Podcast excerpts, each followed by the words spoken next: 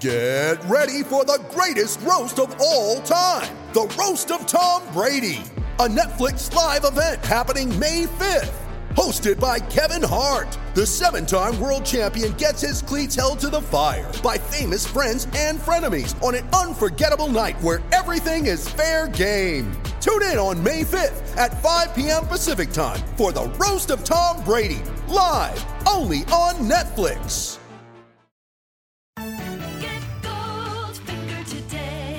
Here's the scenario. You've been injured in a serious accident. The doctor says your recovery could take months, maybe even years, yet your insurance company is denying your claim every step of the way. If something like this happens to you, call me, Brian Goldfinger of Goldfinger Personal Injury Law. We have offices in Toronto, London, Peterborough, and now Kitchener Waterloo. Visit goldfingerlaw.com and get us working for you.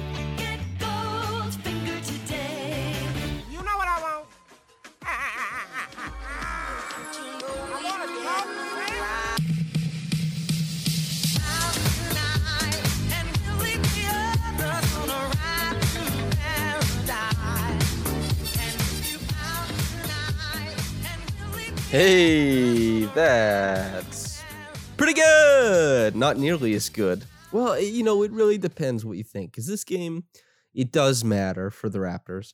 I think the Bucks just won, so the Bucks will not be facing the Raptors. It looks more and more like the Raptors will be facing the 76ers.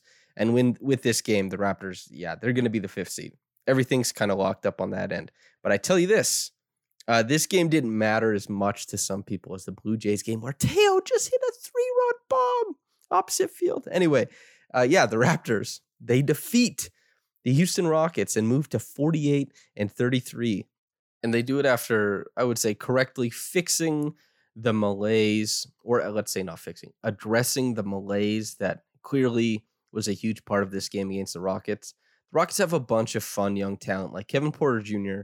had 35 in this game. He he hit four threes. Three of them were insanely difficult step backs. You know, Jay Gup, who also goes by Josh Christopher, he had 20.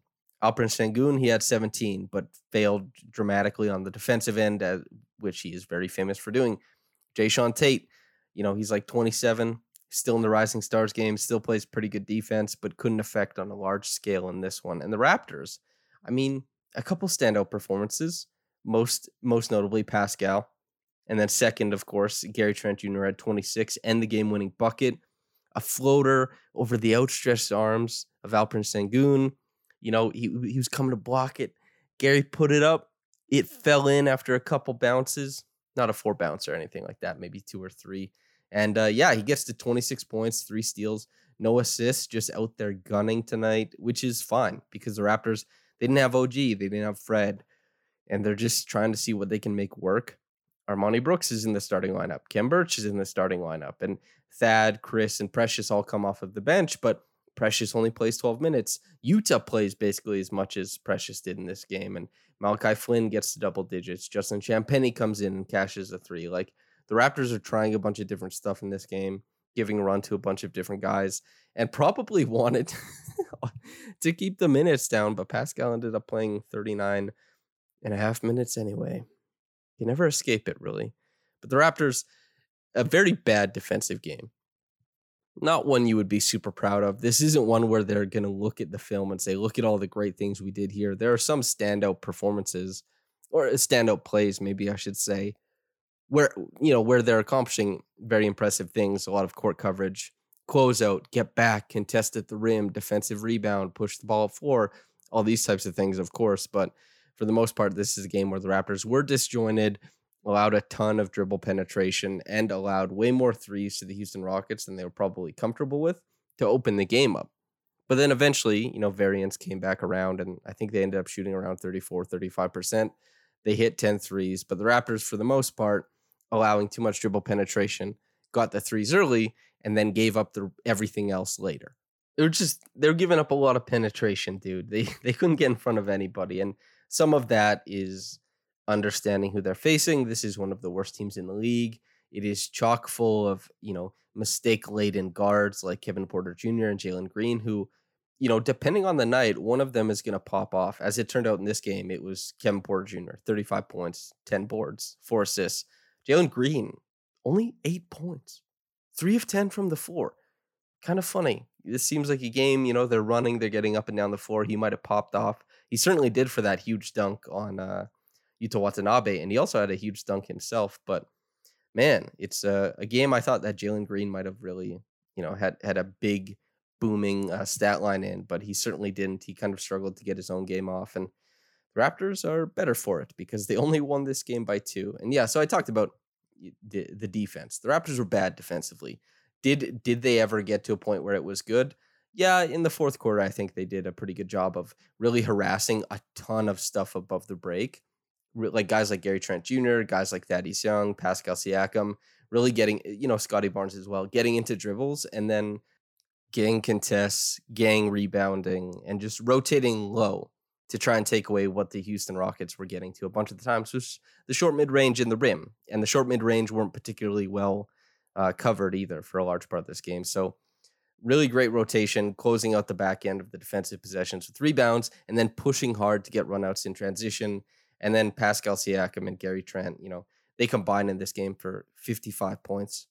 Pascal, once again, like 29 points, 12 rebounds, seven assists, three steals on 50% shooting from the floor, only had two turnovers. These performances have become pedestrian for him, but they're truly nutty. This is a guy who is, if he doesn't make all NBA, man, I don't know. He's so there. He's he's just an all NBA player. You can't take it from him. When I was started when I wrote that piece, you know, to make the case for him as all NBA, and Vivek Jacob wrote his piece, and other people started weighing in and saying, "Here, I'm going to make the case." we wrote these things like three weeks ago. They came out like, I don't know, two two weeks ago, two and a half weeks ago. And in the time since, he's just bodied team after team. Like he has these incredible performances against like the Celtics or the 76ers or any other number of teams, any other, you know, whoever is in front of him, he's ripping them to shreds via playmaking or via scoring. And then on the defensive end as well, he's just giving you so much to work with. And that's that's what happened in this game well, uh, less less so for the defense, even though he had some really really nice stretches of defense, particularly in the fourth quarter. But he's still, you know, he's just one part of the machine. The Raptors want five guys on a string. That string broke over and over. But they go, um, man. 29 points, 12 boards, seven. I said the stats already. He controlled from the middle of the floor. He pushed in transition when he could. He had jump shots, those little step backs in the lane, got to his spots, hit, you know, contested fighting through contact, no free throws, lefty push shots, getting to a spot, bounce, bounce, hard dribble, hard dribble, shoulder, pop shot and in. Like he, he's so clinical right now.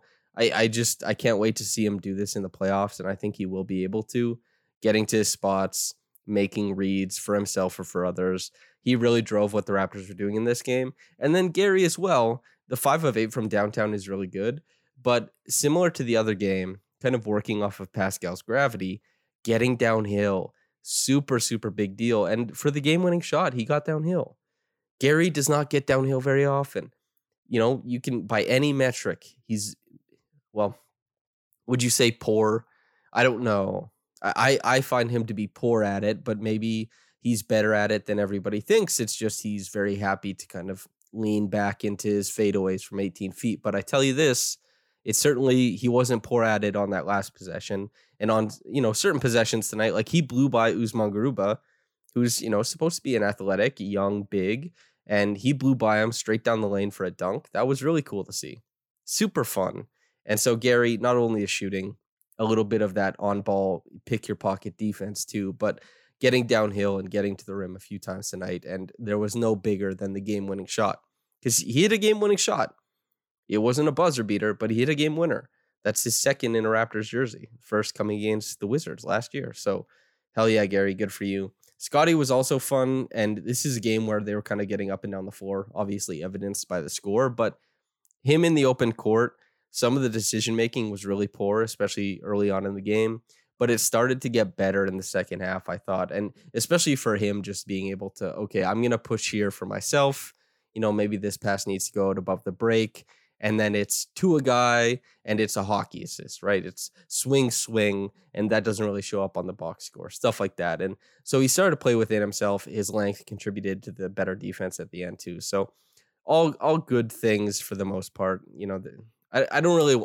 I'm glossing over the bad because this game just has bad packed into it because of they didn't come out there and just spank the hell out of the Rockets, and the Rockets are bad, and they should have, but they didn't, and that is perfectly understandable for game 81 when they pretty much know what the seed is going to be. And Thad, I thought Thad was fantastic. I mean, Chris didn't have as big a game as maybe somebody would have hoped in this up and down style. And Precious, you know, Precious had a couple nice things happen on the court, but for you know, he was a minus twenty eight in this game, and it's it's not his fault. You know, he he happened to be there's there's four other guys in the lineup, but Precious didn't stand out, is what I mean to say. Yuta, still he struggles so much finishing through contact at the rim. That three that he took, you know, he stepped right into a late in game. It didn't go well, but he played good defense, and so that that's worth its weight in gold on this roster, especially in a game like this where Yuta isn't that great at recovery style defense, but as far as contain on like closeouts and stuff like that, he can settle some of the chaos defensively that the Raptors have going on. And I think that's why he had a, a positive effect in this game. Justin Champagnie hit a triple. Malachi came in. You know, it wasn't an outstanding Malachi game. Again, this is kind of like the the precious Achiuwa thing. Minus 28. Malachi's a minus 24. He didn't pop off or anything. And this is a game where had other guys been playing better defensively, he could have slid in and probably you know, had a better go of things. But he certainly wasn't turning the tide himself. And so that's kind of where that sits. But yeah, man, the Raptors close this one out and they get where they need to get. Pretty impressed with this. Reggie Evans Ward, it's Thad. Just has to be. I think that he's really turned a corner with this Raptors team. As I said before, he's getting to a space where he understands the scheme defensively on a level that is just it really helps. And yeah, let's uh let's get out of here. But before we do that, the quick reaction comment, the top one. Raps beat a Texas team. Leafs beat a Texas team. Jays now leading Texas Rangers 8 7. A fun 24 hours so far, end quote. And that's from Hawthorne Timms. That's right, Hawthorne Timms. And I'm going to catch the end of that Jays game. Okay, thanks for tuning in, everybody. I uh, I hope you enjoyed it sincerely. A uh, a middling game at the end of the season. We'll see how the standings shake out in the days to come. Uh, thanks for tuning in. I hope you enjoyed it. Whether you got into this in the morning or at night, have a blessed day and goodbye.